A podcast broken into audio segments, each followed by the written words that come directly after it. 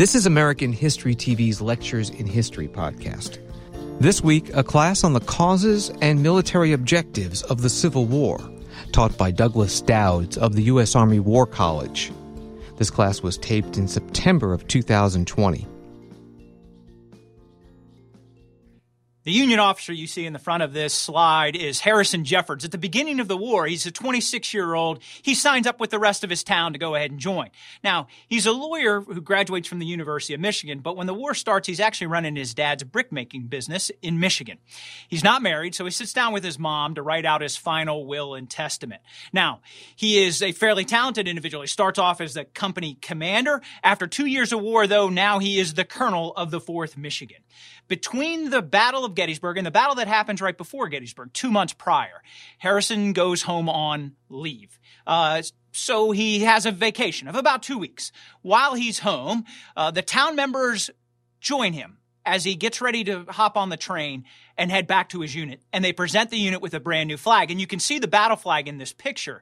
Uh, battle flags are important in the American Civil War. And at a time when command and control is as loud as you can yell, as fast as you could ride a horse or send a runner with a note, in the smoke and noise of battle, when the big flag goes forward, we'd go forward. And when the big flag goes back, we'd fall back. So you never wanted to lose your flag, not only because of the ensuing confusion that would cause, but also because we had all joined as a community people from our community had died defending that flag, and you never wanted to lose your flag. After two years of war, the 4th Michigan flag was fairly shot up, and so the townspeople show up and present Harrison Jeffords with a brand new flag for his regiment. And he pledges to them all to be its special guardian and defender. Now, on July 2nd, at about 7 o'clock in the evening, the second day of the Battle of Gettysburg, Harrison Jeffords and the 4th Michigan would find themselves back in the wheat field, and you can see it there for the second time that day. In fact, they'd be fighting some Georgians that were coming over a wall when one of his soldiers would turn to him and say, Sir, I'll be damned if we're not facing the wrong way. And he'll look and he'll see some Georgians coming over a hill. He'll refuse his flank, that is, bend it back, into his horror, he realizes the battle flag is out in front of his line. He'll draw his sword, run out there, and run it through a Confederate who's just about to grab it. A Confederate will shoot him in the leg. One of his men will shoot him down. Three Confederates will rush forward, knock over Harrison Jeffords, and they'll bayonet him to the ground. Harrison Jeffords will be the senior ranking Union officer to be killed by a bayonet in the, middle, in the American Civil War. As they carry him from the battlefield, with the flag, I might add, his final words are what that flag represents. His final words are mother, mother, mother. Now, we can talk about symbols and how they evoke emotions and how emotions inspire us to think powerful thoughts and those lead us to do powerful actions. But what I want to start today is how we communicate. There's a very old study that says when we communicate, only about 7% of our communication are the words we speak.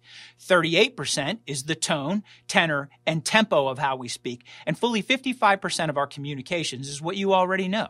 It is our facial expressions. It is our body motions. Our actions speak louder than our words as Harrison Jeffords is carried from that field, there's no one who does not understand what he meant by special guardian and defender.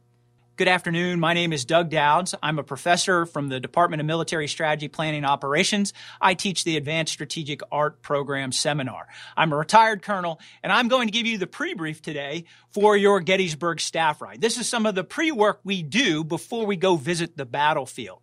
Now, staff rides have been uh, a historic part of the military tradition. Uh, Helmuth von Moltke the Elder used to take his staff, put them on a train. They would ride out to a key piece of terrain, and because his staff was riding on horses, horses, it became a staff ride. Now they were looking for key terrain that they would ultimately fight on. At the turn of last century, Eben Swift would take some uh, Army majors that were at the Command and Staff College down to Chickamauga battlefield, and that would begin the American tradition of using staff rides to educate future leaders.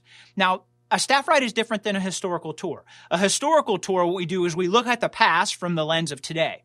In a staff ride, we look at today from the lens of the past.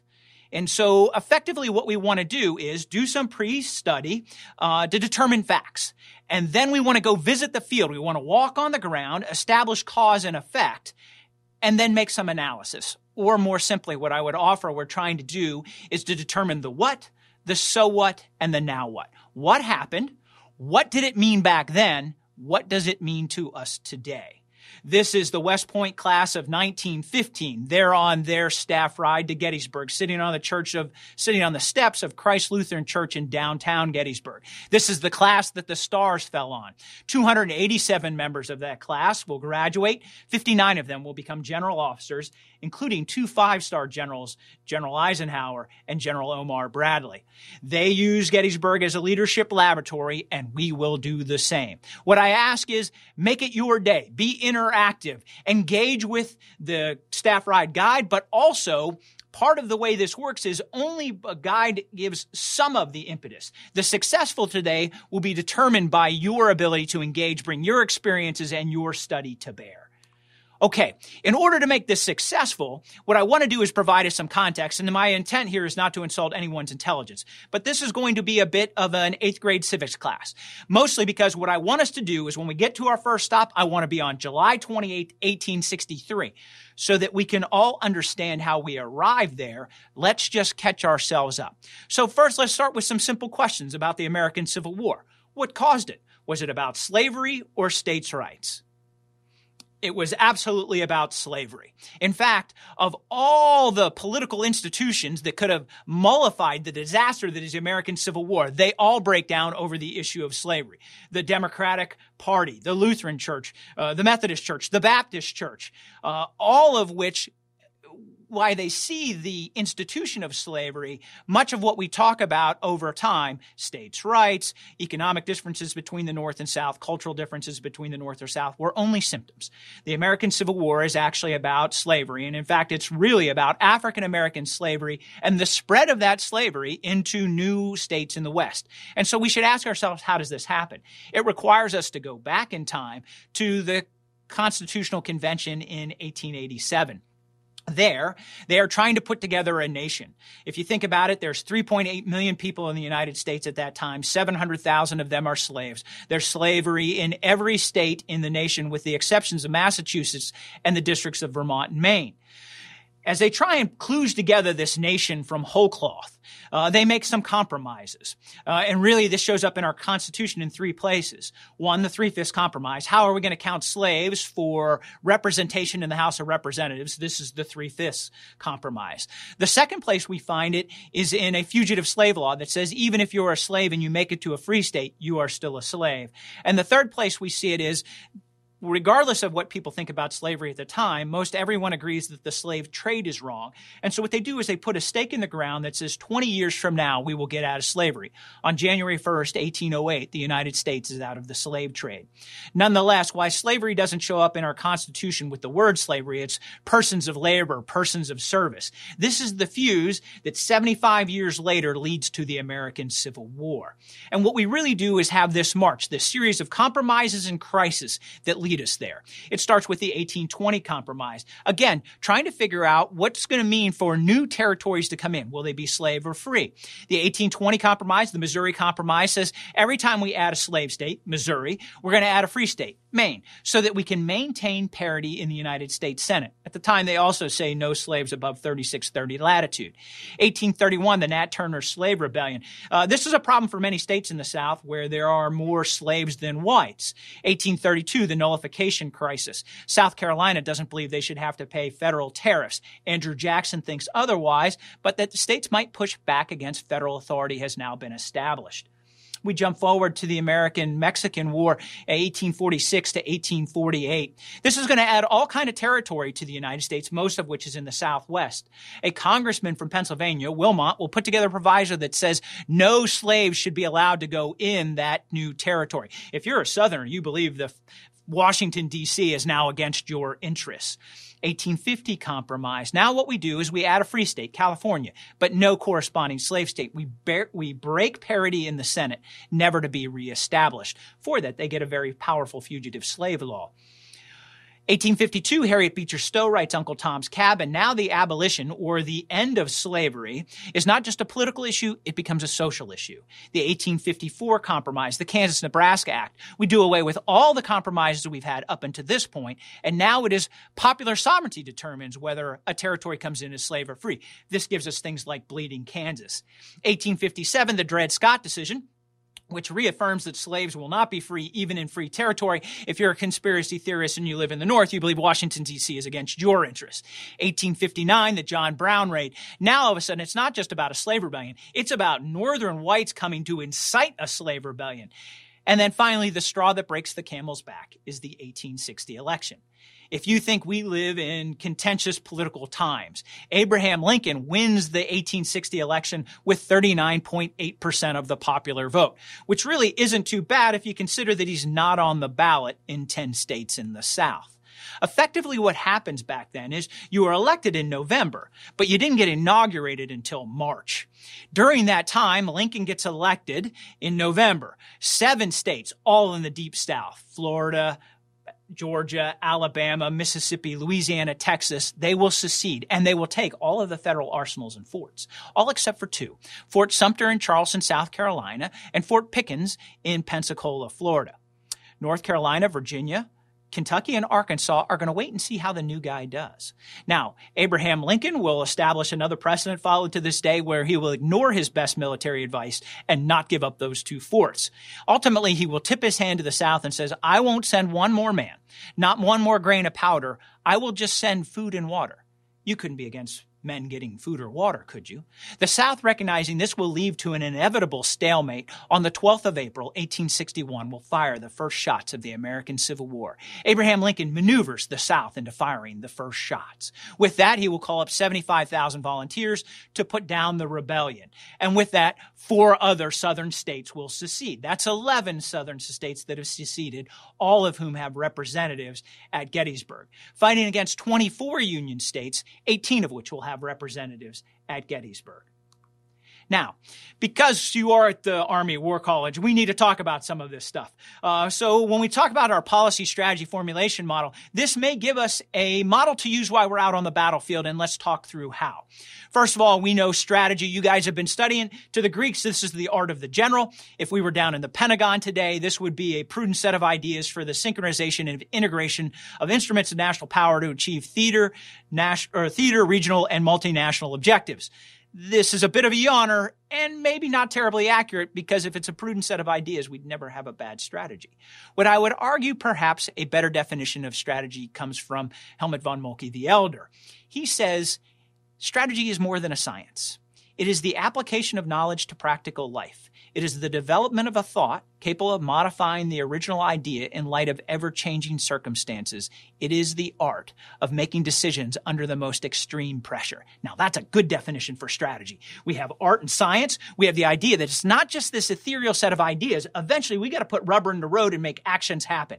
He talks about the idea that's very cognitive. We have to make decisions and then we may have to change them based on changing circumstances. And of course, it covers the last thing that leaders have to do, and that is make decisions. So our strategy policy formulation model starts with enduring values and beliefs, and those drive our interests, and interests drive policy, and policy drives strategy. We combine end ways and means and assess it against risk.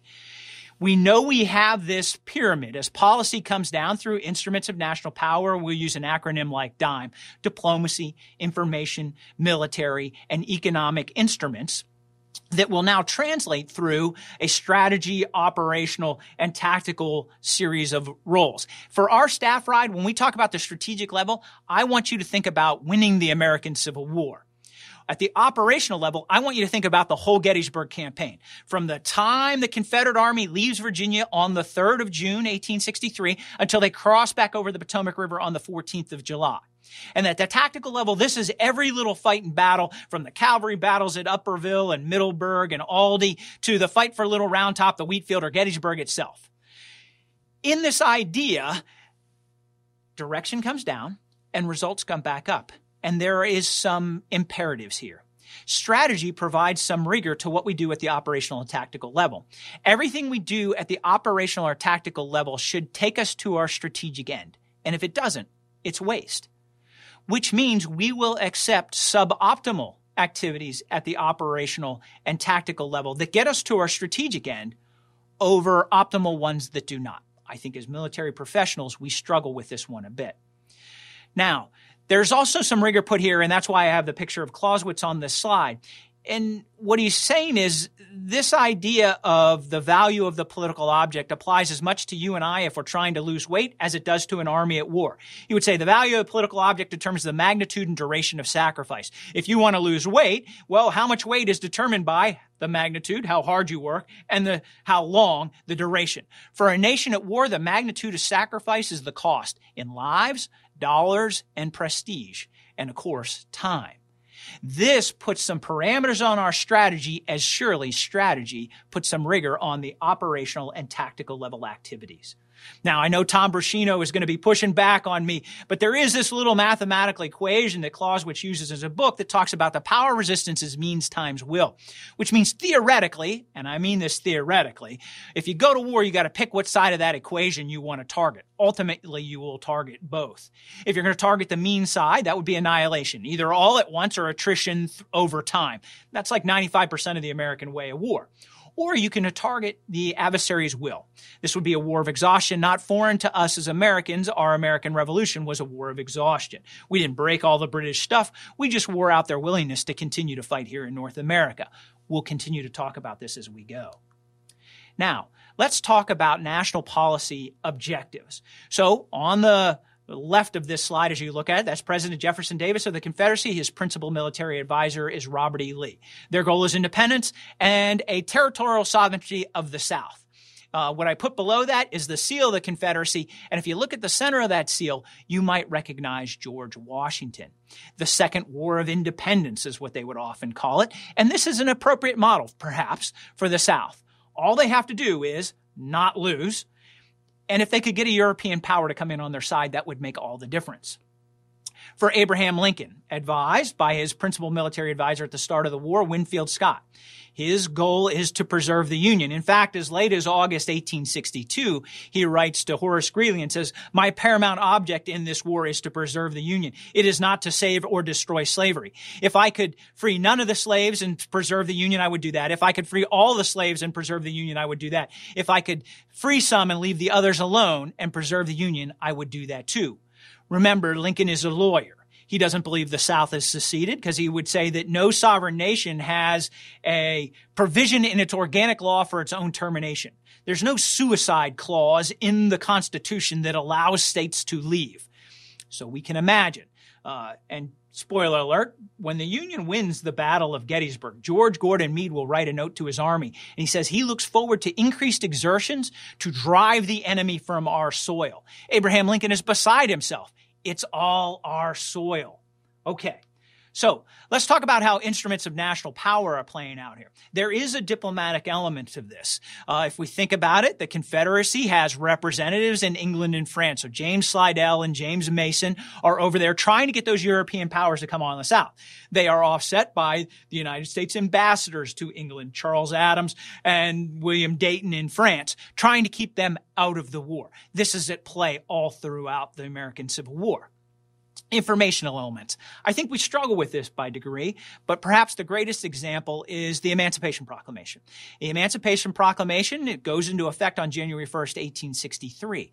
When Abraham Lincoln signs this, it frees none of the slaves in the border states. It frees none of the slaves in territory already occupied by the Union. But what it says is, in the 90 days before it takes effect, if a southern state comes back into proper relation to the federal government, no harm, no foul. However, after January 1st, if they do not, for every inch that the Union Army advances, any slaves that come within their line are then thenceforth and forever free. It's an executive power. It's a war power. What he's recognizing is that slave labor is freeing up white Southerners to come and fight on the front lines. He's attacking their economic base. However, what does it do across the ocean? For England that had gotten out of slavery in the 1830s and for France who had gotten out of it in the 1840s, all of a sudden he puts a value proposition in front of the economic interest of those nations to recognize the South. With the stroke of a pen, he frees zero slaves in North America, but almost independently, he keeps England and France out of the war. It's brilliant. And finally, there's an economic aspect. And this is where the South really hung its hat at the beginning of the war. No one will go to war with King Cotton. We should look at how this takes effect. Back at the writing of the Constitution in 1790, the United States produces about 3,000 bales of cotton. In 18, 1793, Eli Whitney develops the cotton gin. Then all of a sudden, we can grow short staple cotton all across the South three seasons a year. So that by 1840, it's five cents a pound. By 1850, it's 11 cents a pound. It'll double again by 1860 when we produce 4.5 million bales of cotton. And nobody will go to war with King Cotton, and the South provides 80% of the world's of the cotton. They provide 80% to England, who has 6 million people tied to the textile industry. That's as many whites as exist in the South at the time. And they provide 90% of France's. Now, a couple of things happen timing. When the war starts, the South self embargoes the cotton. They don't send any out because they want Europe to feel the pinch. The problem is there was a cotton glut in 1859 and 1860. Warehouses are bulging all over Europe. Nobody thinks the war is going to go very long. So if you're in Europe, you think, what a good time to get rid of inventory. About the time the South determines we could really use the income from the sale of cotton, the North has started to put in a blockade. Moreover, the markets have already shifted. England is now getting cotton for places like Egypt and India. In fact, if you look at that slide, the blue line shows what the cotton trade looks looks like uh, in 1858, I believe. And then by 1862, look at how the markets have already shifted. That's how dynamic they've been. Moreover, on the timing issue, a couple things happen. There's a drought in the early 1860s in England. And if you think about where does England get its grain from, it gets it from the Northeast. So about the time that it has a well, if we look at Maslow's hierarchy, the need for people to eat is more basic than the need for people to go to work. And about the time they might want to recognize the South, they have to feed their people, and their ties are closer to the Union. We can come back to this. Now let's talk about the military objectives. Initially, Abraham Lincoln, informed by his principal military advisor, Winfield Scott, Winfield Scott does a no-kidding traditional two-page information paper to the boss that says, look, now truth be told, he was from Virginia, loyal to the Union. He says, We don't want to invade the South. We'll end up with 15 devastated provinces we'll have to occupy for decades, and it will quadruple the cost it would take to occupy them than they would contribute to our nation in taxes. We don't want to do that. What we should do is blockade the coastline, send a force down the Mississippi River. We will isolate them, and calmer heads will prevail, and they'll come back into the Union. Now, there's some problems with this. That's a 3,500 mile coastline. Uh, at the time, the United States Navy has about 60 ships. Uh, readiness was really important to the Navy back then, too. So at any one time, 12 of them could go to sea. For the time that it would take to build the Navy would take years. Um, also, for that drive down the Mississippi, uh, that's going to take almost 60,000 Union soldiers. At the start of the war, the United States Navy, its size is 16,000 it would take a long time to build an army like that. And Scott actually recognizes in his paper, he says, the problem we will run into is the patience of our loyal and patriotic Union friends. And he's absolutely right. Politically, Lincoln couldn't wait for years to do this. So he sends his very green army into battle in the summer of 1861. They lose the first battle of Bull Run, and we are off to the races. By the end of the war, of course, there will be over a million men in Union blue. They will almost execute this exact game plan, and the United States Navy will number 664 ships, the largest navy in the world. While they are trying to execute this, another idea comes up on to Richmond. And here's really the thought of this. During the Mexican War, 10,000 United States soldiers land at Veracruz, Mexico, cross 175 miles of desert, and they capture Mexico City and subdue a nation of 9 million people. Richmond's only 90 miles south of Washington, D.C. Why don't we just go take Richmond? And this will define strategy, at least in the Eastern Theater, for nearly the first two years of the war.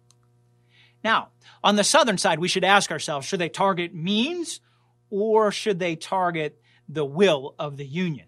Well, let's just take a look at the disparity between the North and the South. If you look at population, uh, in the 1860 census, there's about 31 million people in the United States. 21 million of them live in the North. 10 million of them live in the South, but of those 10 million, 4 million are slaves. Uh, and if they fight for you, you're not who you say you are. So you're outnumbered. Even if you look at urbanization, of all the largest cities in the United States, only one of them is in the South. It's New Orleans, and they lose that in 1862. If you think about industrialization, about 84% of the industrial capacity of the nation is in the north. And you can use any metric you want. A 25 mile circle around New York City, there's more industrial capacity in that circle than there is in all the south. There's more factories in the north than there are factory workers in the south. And you go, well, wait a minute. I've been to Tredegar Iron Works in Richmond and I saw they made, you know, 31,000 small arms during the war. And that's remarkable. The Springfield Armory produces 20,000 a month and they contract with another 15 firms firms to do the same. The industrial capacity of the North is significantly greater than that of the South. This translates to things like transportation, railroads. There's about 30,000 miles worth of railroad tracks in the United States, about 20,000 of them in the North, about 10,000 of them in the South. But in the South, they're different gauges, meaning the width of the rails. And so it's harder for them to transport goods across the South. Moreover, because they don't have industrial capacity, they're unable to repair that infrastructure during the war. The North will be way more efficient at sending goods. So let's talk about things like perhaps agriculture and go, well, there's a place the South should have an advantage. They're an agricultural nation. And that's right. But what do they grow in the South?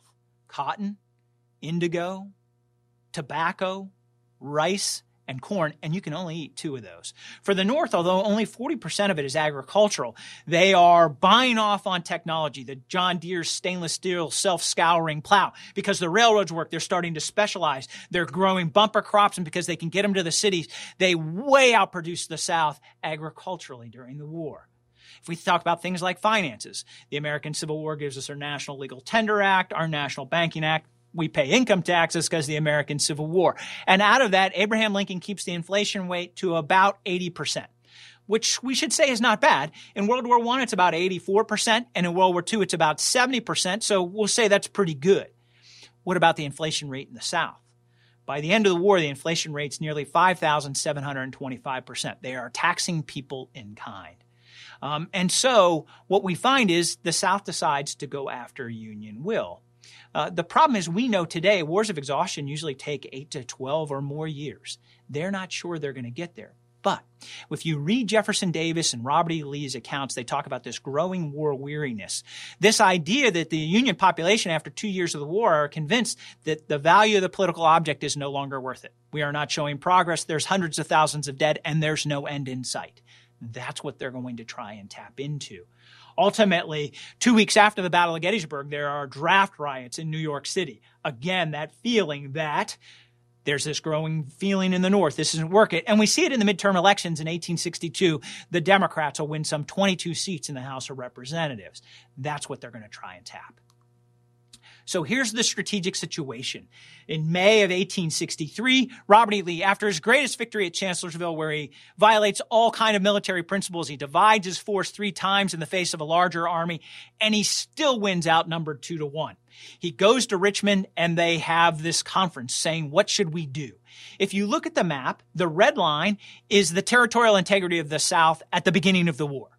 The blue line is where the southern border is, after two years of war. And what you can see is, notice the Anaconda Plan is in effect. You can see some of the uh, ports on the coastline have been taken. You can see New Orleans has fallen. We can see Ulysses S. Grant is driving down the Mississippi River. In fact, the South only holds 200 miles of that vital uh, line of communication. So their options are, should we send some troops out there to try and stop Grant? Well, one, they're not sure they're going to get there in time. Two, the commander at Vicksburg is a guy named John Pemberton. He's from Pennsylvania. We're not even sure he's on our side. And actually, they're worried that he would incompetently use them. That's taken off the table. The second thought is maybe we give them to uh, Braxton Bragg in the middle of the country to drive up towards Ohio and perhaps pull some of Grant's troops back to help defend those northern states. Now, remember, this is the 1800s. If you won a battle, and even though the result was in your favor, but then you left the battlefield, you left the field. That was considered a loss. Braxton Bragg has done this twice already. If you look at the map again, the blue splotches are Union victories, the red one are Confederate victories. You can see in the Eastern Theater, the Confederacy is holding their own. And Robert E. Lee would say, We might lose the war in the West, but we can't win it in the West. We could win it in the East, though.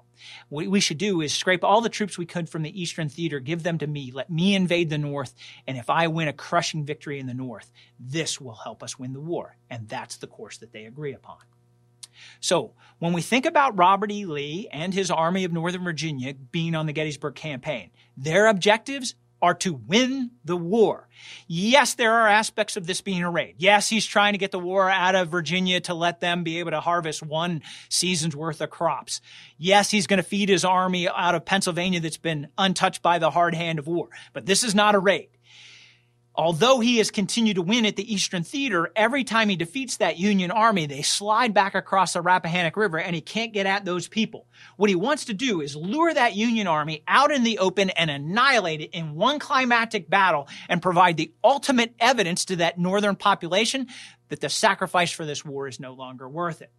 There are some who believe that another victory in the East would bring with it European recognition. Neither Jefferson Davis nor Robert E. Lee believe this. So, when we get out on that field, understand why Robert E. Lee is there to annihilate the Union Army that he might win the war. Okay, here's his plan. On this map, this is the Eastern Theater of the United States. The Confederates are in red, the Union in blue. You can see Washington to the north and Richmond to the south, the two armies separated by the Rappahannock River. Starting on the 3rd of June, 1863, Robert E. Lee will throw his army over the Appalachian Mountains and use the Shenandoah Valley as an avenue of invasion. He always believed the Union Army will follow me. In fact, he shares his vision for how this whole thing will go on the 27th of June.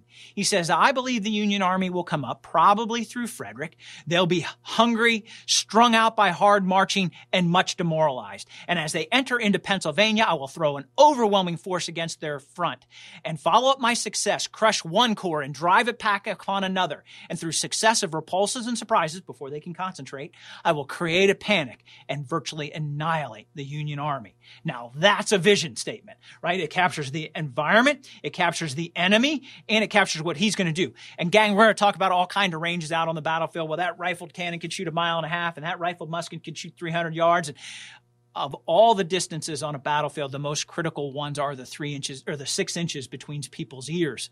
If you think about it, Robert E. Lee with that last line, I will create a panic and annihilate the army.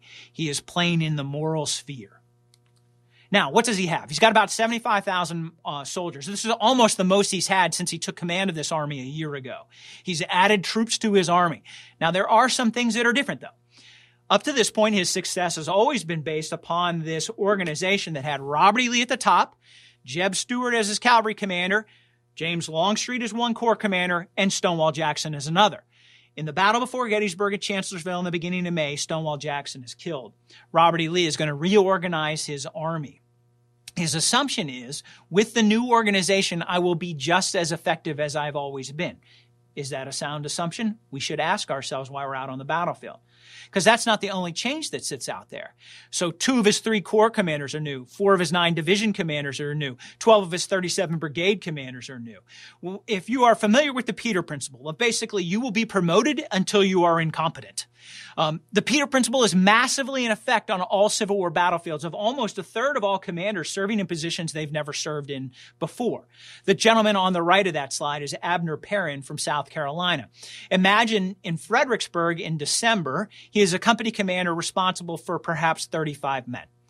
In May at Chancellorsville, he is now a regimental commander responsible for 350 men. In Gettysburg in July, he's now a brigade commander responsible for 1,500 men. What prepares him from December to July to go from commanding 35 to commanding 1,500 men? Robert E. Lee recognizes not only are they running out of manpower as a resource, they are running out of leadership. In fact, he'll write to John Bell Hood, one of his division commanders, and he'll say, I too believe this army would be invincible if only it could be properly organized and officered. There never was such men in an army before, but there is the difficulty. Proper commanders, where can they be obtained? What we should take out of all this is in every fight up to this point, Robert E. Lee has been outgunned and outnumbered. And up to this point, he is 4 0 and 1. He has won four campaigns. He's never lost, and I'm calling the Antietam campaign a tie.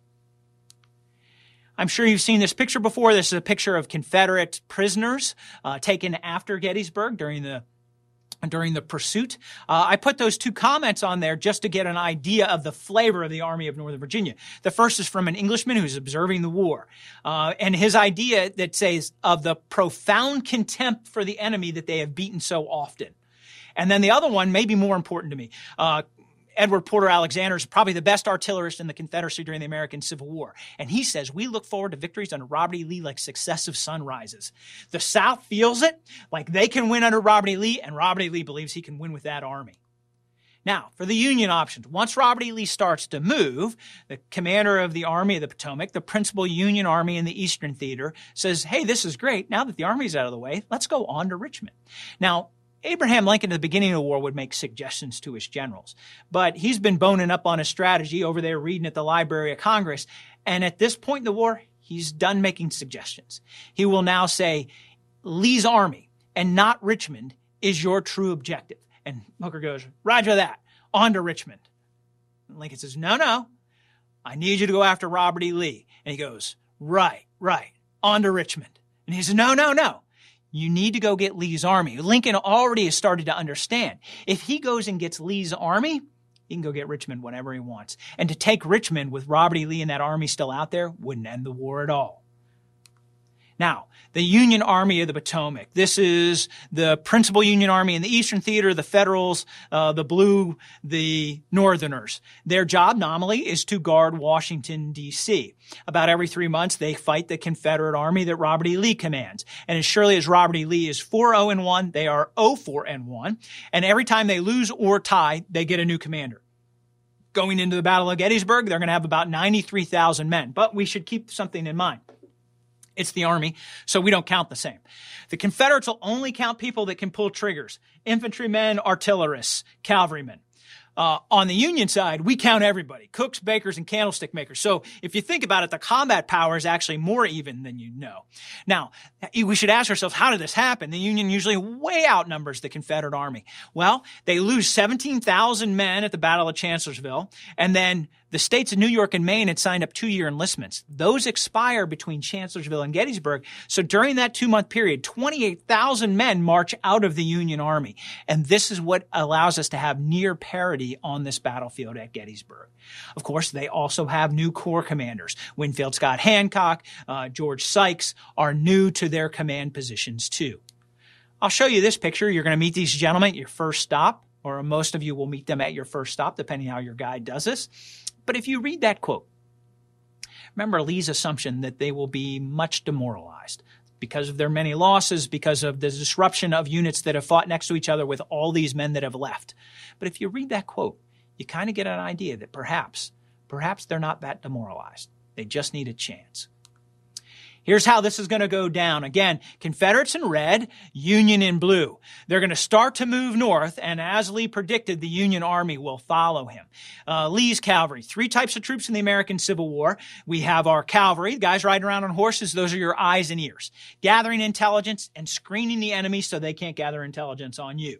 You have your artillerists, firing long range artillery cannon in support of infantry and artillery. And finally, you have your infantrymen, guys marching around with their rifled muskets for abreast, and they are the decisive arm in the American Civil War. Those small arms account for anywhere between 71 and 95% of all casualties on Civil War battlefields. Lee's cavalry, uh, his intelligence arm, has asked for permission and is given it to ride around a piece of the Union Army because they're guarding the mountain passes, and what he's trying to do is get back on the leading edge. Now, his cavalry officer has already ridden entirely around the Union Army twice before. He was gone for three and four days respectively and was wildly successful. When he gets permission, this time, he starts to ride around a piece of the Union Army, but that's when the entire Union Army starts to move north, and now he's not cutting off a piece. He has to ride all the way around it. So when you see that map and you see the little red piece over there by Washington, D.C., Robert E. Lee loses his eyes and ears not for three or four days, but for eight days, including the first two days of the Battle of Gettysburg. We should keep our eye on that. Now, on the 28th of June, George Gordon Meade is the commander of the 5th Corps. He's in Frederick. He falls asleep. A member from the War Department staff will come up and wake him up at 3 o'clock in the morning, and he says, I've come to bring you trouble. And his trouble is he's now in command of the Army of the Potomac. Imagine, one of our greatest operational military commanders in our nation history, Robert E. Lee, is now raging through the North. The fate of the Republic hangs in the balance, and you have three days to try and unfarkle this whole situation. That's what George Gordon Meade is handed on the 28th of June. We should ask ourselves, why would Lincoln take the risk of changing the commanders? Now, he didn't know there's going to be a battle fought in three days, but he knows there's going to be a battle fought soon. Well, his thought is if the commander has a different vision onto Richmond than I have, that's strategic risk. If I swap commanders, that's an operational or a tactical risk. I'm willing to take that. And so he changes the commander on the 28th of June. Now, Meade isn't Lincoln's first choice. He's arguably his second or his fourth, depending how much credibility you put in the conversations between other generals. And when other generals would turn it down, always the next question was, if not you, who? And to a man, they all say, I trust George Gordon Meade. Now, his orders are find Robert E. Lee, fight Robert E. Lee, and stay between Robert E. Lee and Washington and Baltimore. Now, he's given a special power, unique, of he's allowed to ignore seniority. At this point in the war, the senior rank is a two-star general. In the middle of a battle, if we all got up on the hill and went, hey, we're all two stars, that's awesome. Who's in charge? We would go, well, I got promoted last week and you got promoted last month and you got promoted two months ago, four months ago, you're six, you're, oh, you're the senior guy, you're in charge. Straight seniority. Meade is allowed to ignore that. It's a powerful tool in his toolkit. We'll see how he uses it during this campaign. The other thing he does is he keeps a list. Uh, and I'm sure you all do too. You know, uh, we all carry around our little green government issue notebooks. You know, the last page are phone numbers and emails for you to keep up with. The second to last page are book recommendations that people make and you dutifully write down and are never going to read. And then the third to last page though is someday when I'm king. And you guys know this. We spend a whole lifetime standing in formations and you listen to a commander who gives some sage advice and you go, wow, that's brilliant. Someday when I'm king, I'm going to say that there's a flip side to that coin. We've also stood in enough formations to hear senior commanders speak and go, that's the dumbest thing I've ever heard. Someday when I'm king, I'm never going to say that. And what George Gordon Meade does on the day he gets command is he takes three young cavalry captains and he promotes them to brigadier general. Besides being a really sweet pay raise, what he wants is young, aggressive cavalry commanders to try and match that of Jeb Stuart and his Confederate counterparts. Now, the other thing he does is he starts to be very meticulous about when he would get, he used to, as a corps commander, just get his march orders, but not know what anybody else was doing. Now he starts to issue march orders. When you got your march orders, you got everybody else's. And when I got my march orders, I got everybody else's. We would call this today building a common operational picture. And finally, he starts to develop things that we would call today as branch plans. As he starts to march north, he goes, What if we ran into a day? Could we fight there? And he starts to study these things in case things go awry. Now, the idea of the control of time, space, and force as their interaction, we know is a key prerequisite for successful military planning and operations. But if you think about where George Gordon Meade is on the 28th, the orders that he gets, defend Washington and defend Baltimore. That's inherently defensive. But you're also the army of operation to operate against Robert E. Lee. Well, those are not overlapping missions, and each one provides constraints on the other. If I'm going to be an army of an operation, I still got to defend Baltimore and Washington. And oh, by the way, if I'm defending Baltimore and Washington, I don't have that much leeway to be an army of operation. This is his explicit tasks.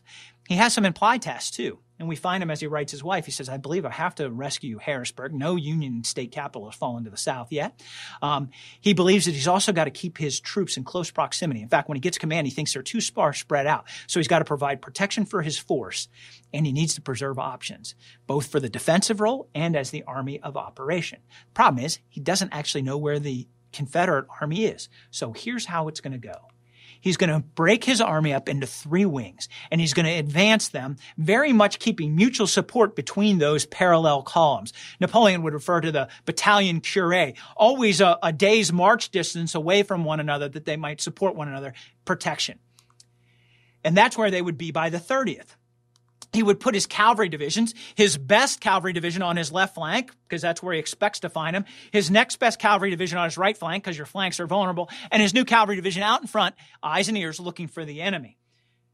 And then what he's going to do, if you think about the approaches that were from where the Confederate positions are generally known to be, should they go towards Baltimore or Washington, look at how he's arranged his army. So he's advanced to be the army of operation, but he's also shielding Baltimore and Washington.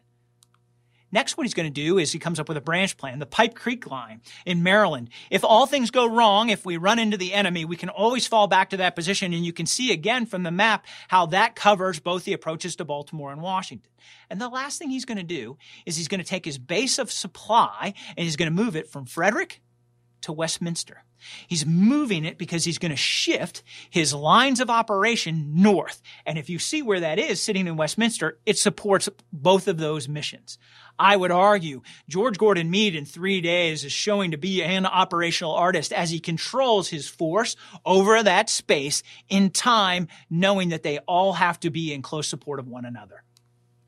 Okay, here's where we're going to be on our first stop when we get out at Gettysburg. On the 28th of June, Robert E. Lee and his army spread out on a 55 mile arc from Chambersburg in the west to Carlisle in the north and even over to York in the Northeast when he gets word from Harrison the spy, because he doesn't have his cavalry. Remember, he's loath to get information from a spy, but he tells him, guess what? The Union Army is just across the Maryland border and they have a new commander. Robert E. Lee's army is spread out over that 55 miles. He knows he's outnumbered. We cannot fight this way, so he's going to issue his orders that evening. I need us to concentrate, but don't bring on a battle until we're all together. Ironically enough, this is why at Gettysburg, the Confederate army will come from the north and west, and the Union army will come come from the South. Of course, we know that same day is the same day that George Gordon Meade gets command of the Union Army and will start to go after them. Now, I said Robert E. Lee has no cavalry.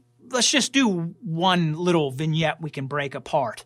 Um, when Jeb Stuart rides around the Union Army, he takes three brigades of cavalry, but Robert E. Lee has four other cavalry brigades. He doesn't lose all his eyes and ears. So we should ask ourselves, what happens? Well, first of all, he takes the best three brigade commanders with him. Even James Longstreet says, why don't you leave Wade Hampton behind? He goes, nope, I'm taking him with him. So who does he leave behind? Well, he leaves behind uh, and Jenkins cavalry. These are irregular cavalry that are used to operating in West Virginia. They're not used to operating with the Army of Northern Virginia. Robert E. Lee's not very big on these guys, and they're the ones that are largely guarding his artillery supplies. They're the ones gathering up the tens of thousands of horses and cattle cattle and sheep and goats and all that stuff that they are pilfering out of Pennsylvania and sending back to Richmond. Well, you go, okay, okay. She's still got two others. Okay, so the two others are first one is Beverly Robertson. Uh, that's Beverly Robertson in the middle of the three pictures. Beverly Robertson was once engaged to Flora Jones Cooke. That's the young lady on the very left of the bottom slide.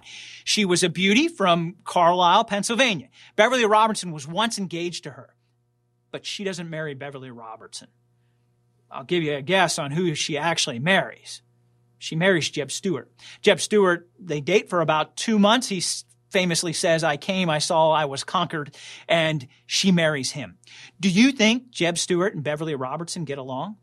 Of course they do not. So he can't go on Jeb Stuart's ride. And the last person that leaves is kind of the, the guy there with the dark beard looking rather grumpy, and his name is Grumble Jones. Now, if your nickname is Grumble, what do you think your interpersonal skills are like?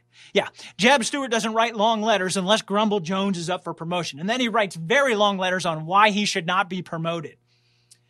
All of this is to say that Lee did have options, but personalities matter. Jeb Stuart takes all the best cavalry with him, and ultimately these other resources do not get used. We say you had better know what's going on two levels above you, and this makes sense. If I can make my boss's boss successful, we will be successful. And moreover, in our profession, you're only ever two bullets away from standing on those shoes. You should think at that level. But we should also caution ourselves. We had better know what's going on two levels below too. Because I would argue nine times out of 10, our subordinates are acting on their own prejudice rather than our organizational objectives. Jeb Stuart is a case in point. Truth be told here, you know, we often talk about that we are swimming in sensors and drowning in data. Imagine a Civil War battlefield. All the cavalrymen riding down these back farm lanes, sending back notes and little strips of information. It's Jeb Stuart who takes all those and goes, well, that's not important. That's not important. Ooh, that's valuable. And of all those pieces coming in, he's the one that feeds them to Robert E. Lee. And with that, Robert E. Lee is 4-0 and 1. And so it's almost as if his entire cavalry arm is encapsulated in one man, and that one man is not there. Thanks for listening. Please rate, review, and subscribe to this podcast wherever you get your podcasts. We would love to hear from you. You can email us at podcasts at c-span.org.